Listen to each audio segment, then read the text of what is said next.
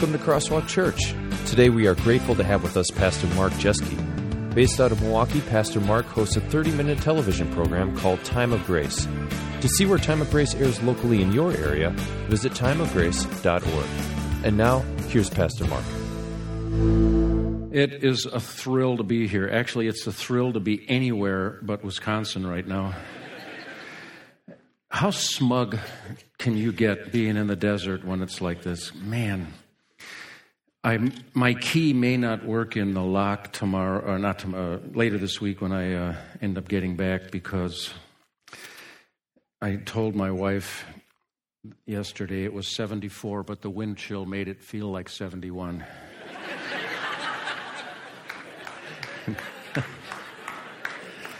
How can you not love living here? This is like paradise. God loves Arizona, doesn't He? Speaking of Arizona, how many of you have ever been to Wickenburg? Oh man, most of you have. You know where the Vulture Gold Mine is?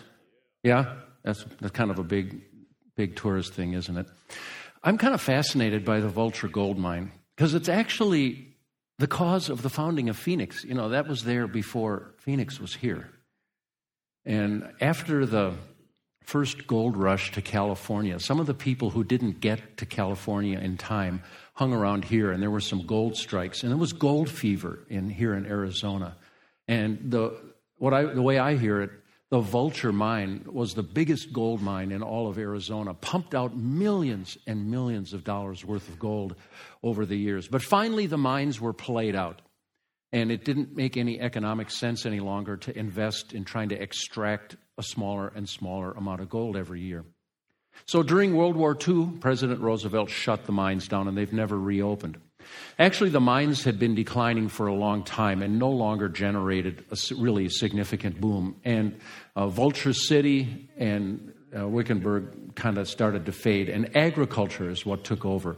One of the prospectors figured out that the mines were someday going to be played out, and he invested in irrigating. He found some old Indian irrigation uh, ditches and he decided they were onto something there, and he redug those, got capitalized, redug them, and uh, the farming along the Salt River is what led to Phoenix, and it's an ex- astonishing growth here in the valley. But uh, as I'm thinking about played out gold mines and the impact that that has on a community when its main source of income shrivels up, it made me think. The, the, believe it, I have a I have a crazy mind that makes strange associations, but it made me think of Philippi. in the Bible. You know where Philippi is? If your life was depending on it, could you find Philippi on a map? Do you know where it is? You know where Macedonia is? Is that are we getting closer? You know where Greece is? How about Greece? Yeah, okay, good. Okay, there we go.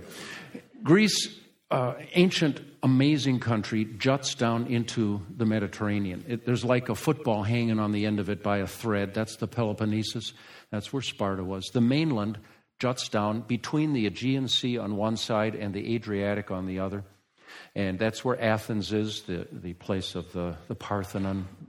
Ancient, it's, the birthplace of the concept of democracy.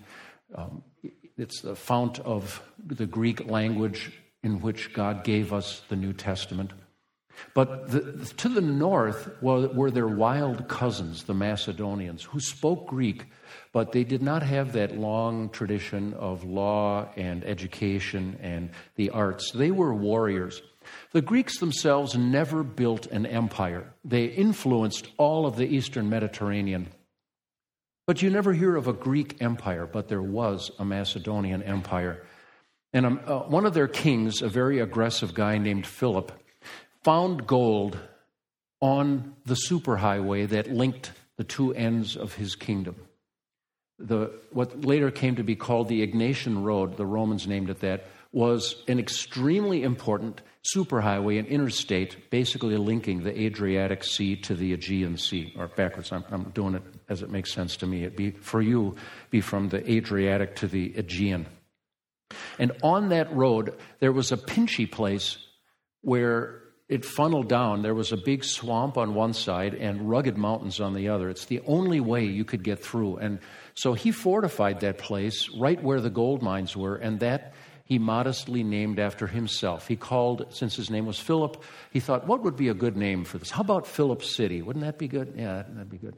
And so the city of Philippi grew rapidly and developed. And not only pumped out a lot of gold, but he built a mint there. So that actually became the source of wealth of the, of the, the kingdom of Macedonia. His son, Alexander, you may have heard of, Alexander the Great, was a phenomenal warrior and with a small band of tightly disciplined soldiers went on a rampage of conquest to the east, knocked out mighty Persia, the one, uh, you know, the Persia of the Bible, of Queen Esther and uh, King Cyrus, and knocked them out, took them out. He went all the way to the Indus River, what is now Pakistan. Can you believe that? With 20,000 soldiers, turned around and came back and caught malaria in Babylon and died.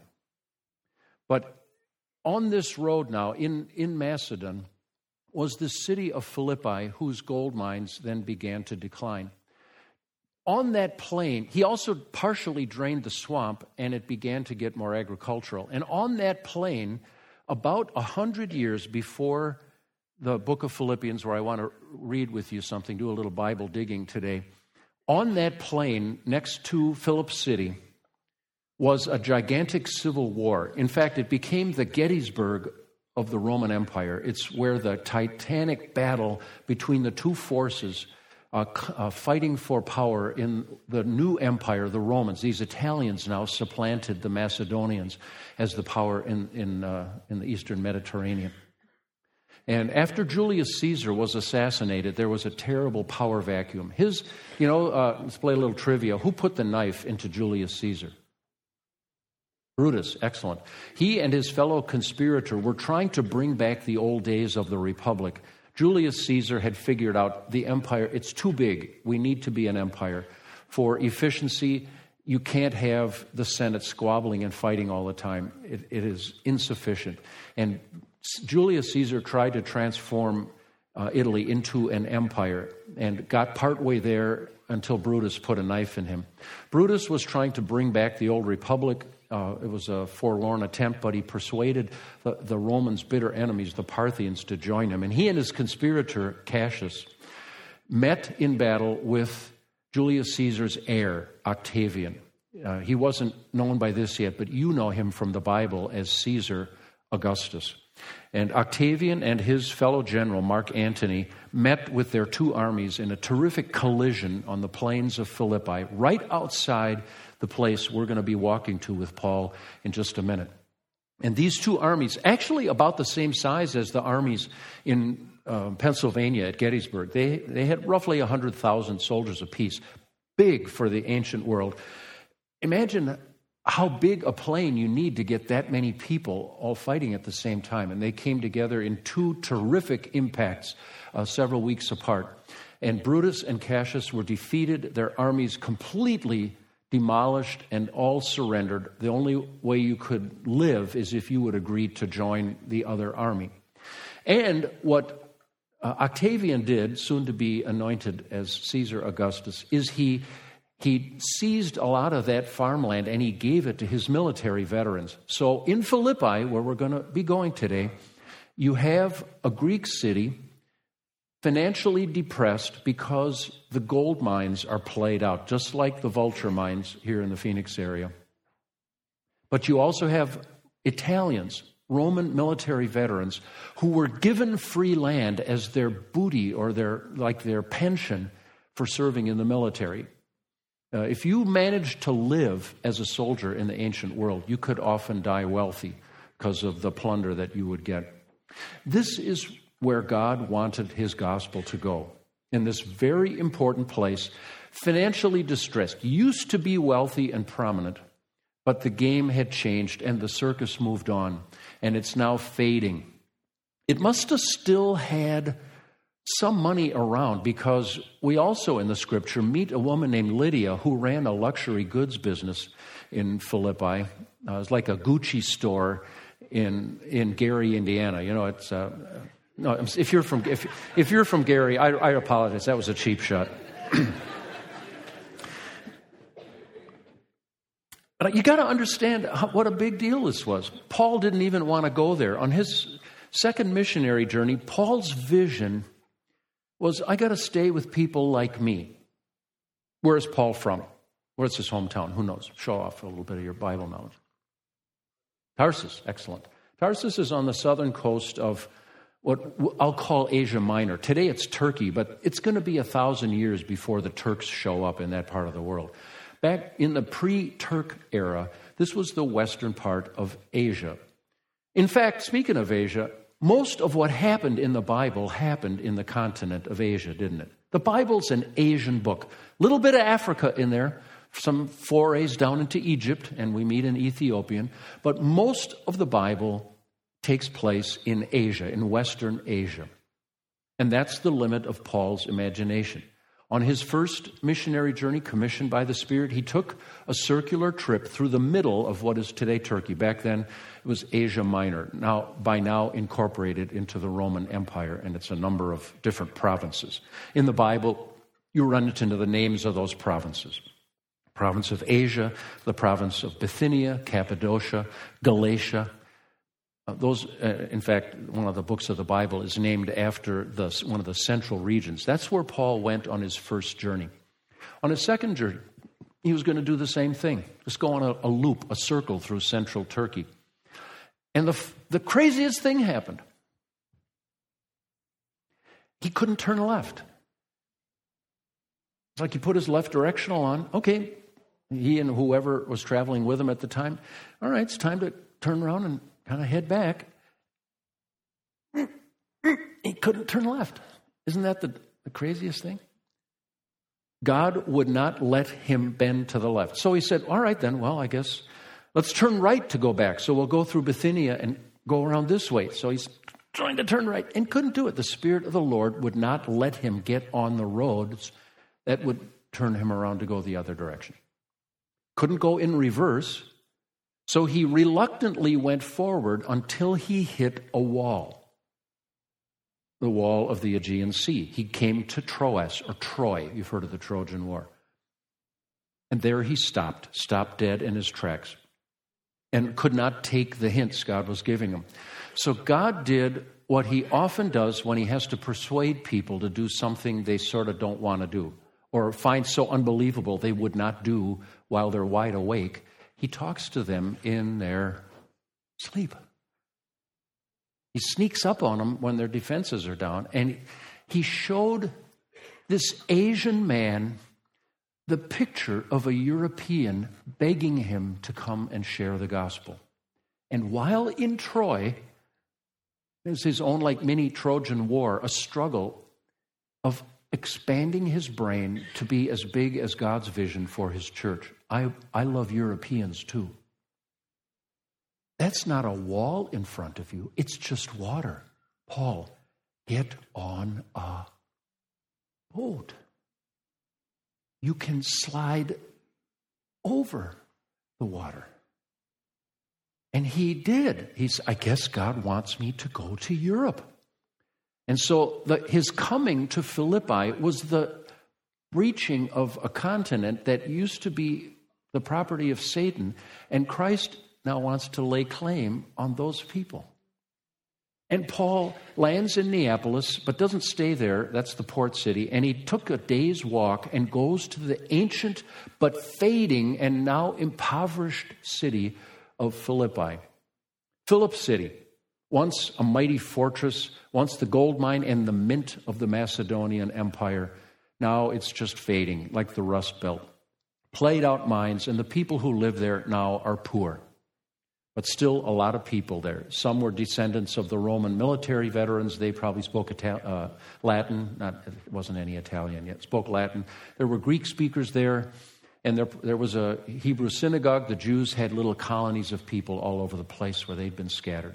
And Paul took that a day's walk from the port up to Philippi, walked right through the Gettysburg battlefield, Battle of Philippi, where uh, Brutus and Cassius had been defeated 100 years earlier, probably thinking uh, a little bit about um, imagining the thunder of horses' hooves and the smashing sound of swords clanging on shields, the screams and grunts and groans of battle, the people gurgling blood as they were dying, imagining what it must have been like when 200,000 people simultaneously were trying to kill each other on his, the very road he was walking on to get up to Philippi.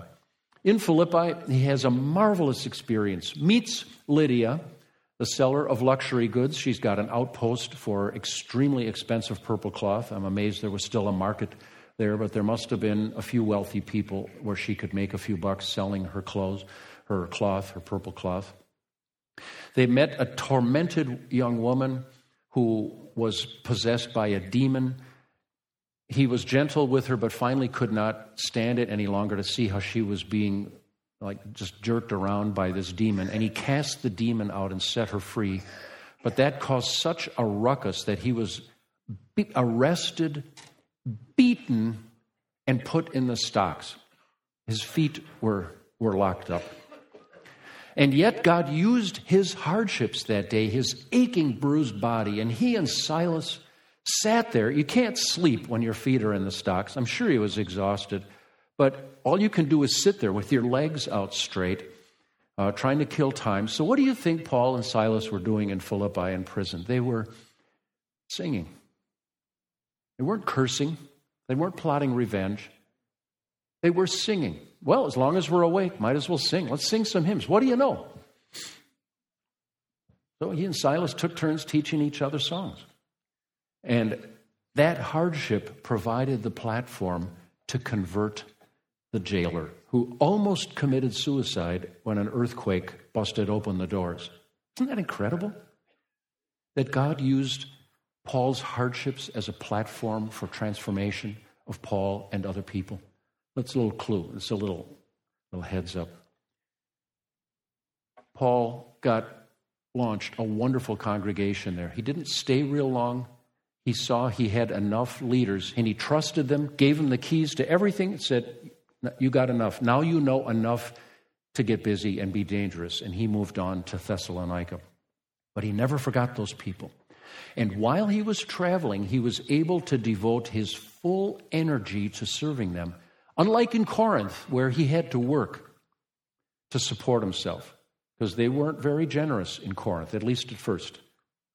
They, they held on to their, their gold pieces way tighter in Corinth, though Corinth was much wealthier. If, if uh, you think of Philippi as uh, like Wickenburg or the Vulture gold mines played out and declining in economy, or like Gary, Indiana, where the steel mills have closed and moved on, and the people of Gary are still there, but there's no jobs anymore. Um, Corinth was like Chicago, booming and bustling, a cr- crossroads of the ancient world. But the Corinthians were so cheap, Paul had to work a side job in order to eat.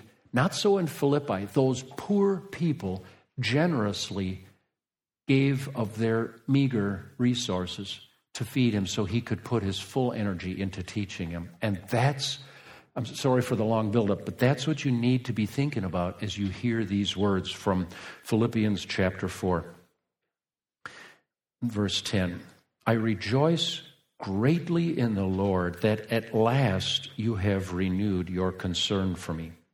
Indeed, you have been concerned, but you had no opportunity to show it. Paul is writing now about 10 years later. His third journey has been completed. He was arrested in Rome, uh, excuse me, in, uh, in Jerusalem and taken to Rome. It took two or three years to get him there. In the meantime, he was uh, imprisoned constantly, suffered a shipwreck, but finally made it to Rome, where he was imprisoned. And in fact, if, if I wanted to pull a kind of cheap stunt today, I would have given my message to you in chains. I would have had chains around my arms and had me tethered to a ring here, bolted to the floor. Because when Paul is writing these words, he's writing them as a prisoner, literally chained down like a wild animal, though he had never broken any law of God or man. This was all out of envy and jealousy. And yet, God used his imprisonment as a platform to spread the gospel. God used his hardship. I can add one more H uh, to the H's you've been thinking about uh, for Jesus, the healer, the hurts and the hang ups. Um, you might add another H hardships God used his hardships to change and transform him and to provide a platform for him to witness to people he wouldn't have been able to do otherwise, and to take the hard edges off his life and soften his own heart because of pain. Pain, pain softens you, it, it humbles you, and humility is something we all need to relearn often. Because pride is a destroyer of soul, our souls, and pride is a destroyer of relationships with each other and with God. And hardship grinds down your pride. But to be low is not such a very bad thing. In fact, um, isn't that the L that in crosswalk is to lower yourself to become a servant? Paul's hardships and his imprisonment only made him more dangerous to Satan and more valuable to God's team. Now he's writing to them. In fact, if I could just share with you a little description he gave of the Philippians to the tightwads in Corinth. In 2 Corinthians 8, Paul had said, Brothers, we want you to know about the grace that God has given the Macedonian churches. Out of the most severe trial, their overflowing joy and their extreme poverty, you get that? Extreme poverty, welled up in rich generosity. And he used the, I'm back, am I back? I'm in and out. He used their extreme poverty as a spur to get these more well to do Corinthians to kind of be ashamed of, of their tight fistedness and to loosen up and to be more generous. So he tells the Philippians now, 10 years after the founding of the congregation, writing and dictating with chains on his arms, I rejoice that at last you've renewed your concern for me. Indeed, you have been concerned, but had no opportunity to show it. I'm not saying this because I'm in need. I've learned to be content, whatever the circumstances. He had become resilient. His hardships did not crush him or break him down. They made him resilient. They toughened him up. They made him flexible. They made him humble. May I suggest to you that the hardships in your life are not because God doesn't love you, but they're because He does love you. God gives you as much, I think, as He dares. The more material things I can see in my life now as I'm aging, the more comfortable I get, the less I feel that I need God. The more material things God gives me, the potentially sicker I get. I don't need Him as much, and I don't need other people either. The times in my life when I've had the least is when I prayed the most. The times when I struggled the most is when I read the Bible most intensely. And the hardships in my life didn't beat me down, they just made me more resilient. They made me more of a servant heart. They gave me compassion for other people who were struggling. But the more I've had, the higher I've gotten in life and the more comfortable my life, the more I feel the urge to look down at other people. That's weird. I think God is pressing things. And if He has taken things away from you, it's not because He doesn't love you, it's because He does love you. Because His agenda for you maybe doesn't exactly align with your agenda for yourself. His agenda for you is to get you in heaven, whatever it takes. And he'll do that. He works it both ways, sometimes by pampering and spoiling you, and sometimes by taking things from you, by subtracting from you, by allowing you to go through hardships. But that's the healer at work. He's healing you of addiction to things. He's healing you of being too full of yourself. He's healing you to soften your hard heart so that you have tenderness with others the stragglers and strugglers all around you. Paul said, I've learned to be content whatever the circumstances. I have learned the secret of being content in any and every situation. I've become resilient. I have become serene. I love my life. It's chains, rattling as chains. I love my life. When's the last time you said that? Or do you complain as much as I do? I love my life. I even love my hardships. They remind me that this isn't my home. I, I even embrace my failings because it reminds me every day how much I need my Savior Jesus. Without his daily washing of my sins, I'd, I'd be a pig. The, beast inside me is always trying to get out. When I get smacked down, it's a reminder I need a Savior. This isn't my home. I'm a traveler here. I'm a pilgrim and I'm passing through. Paul said, I've learned that. He didn't always know it. His hardships taught him resilience, gave him serenity. He said, I've learned the secret of being content. I've decided to be happy. Or as I saw once on a bumper sticker, nobody can ruin your day without your permission. Isn't that good? I've learned how to be content whether well fed or hungry, whether living in plenty or in want. I can do everything through Him who gives me strength. And the more my heart, my soul, my mind is connected to Jesus Christ, the happier I am, no matter what. Whether I'm flush with cash and I can pull a roll of 20s out of my my pocket or have a, a bag of drachmas or denarii in, my in, in a leather pouch underneath my robe, or as Paul often had to do, where I'm asking people for lodging and food. I love my life. I'm serene. I'm full. I'm content. Because when I'm connected to Christ, I have everything I need. I have meaning for my life. I know who I am. I know what I'm doing here. And I find fulfillment in adopting Christ's agenda as mine. He said, It was good of you to share in my troubles. Moreover, as you Philippians know, in the early days of your acquaintance with the gospel, when I set out from Macedonia, not one church shared with me in the matter of giving and receiving, except you only, and they were the poorest. I've seen that in my own ministry. I work in the hood in Milwaukee and have served a lot of really desperately poor people. And it puts me to shame sometimes to see the generosity with which they will take in a stray relative, set another place at the table, and pack one more person in whose home is in chaos and disarray. And they will take in somebody from the neighborhood or a relative and say, You can stay with us. And I'm thinking, dude, you like you got hardly anything yourself. And they just they have learned that serenity. Their hardships have not made them tight fisted. In fact, sometimes the more you have, the more you hold on. Frankly, since you're talking a little bit about 90 day challenges, and, and uh, I think that Christ the healer can heal us with our attitude towards money. As Paul is saying, these people were the poorest people he served, and, they, and paradoxically, they were the most generous.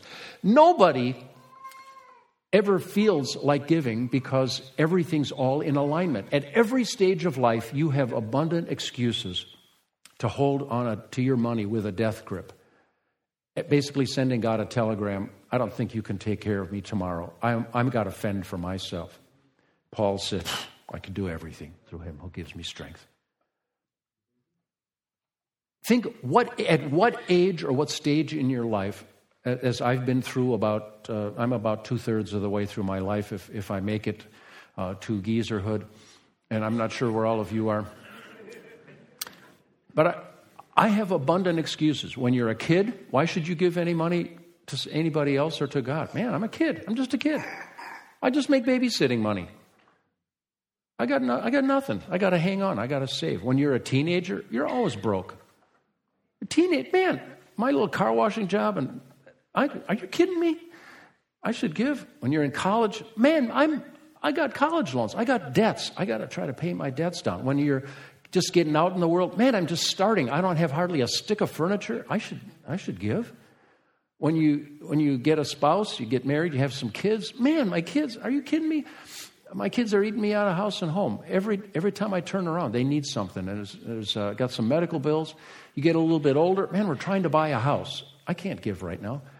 I could, I could take this all the way to somebody in a nursing home. Are you kidding me? I can't give. I got a, I got um, assisted living costs. You know how expensive it is to be a senior citizen around here?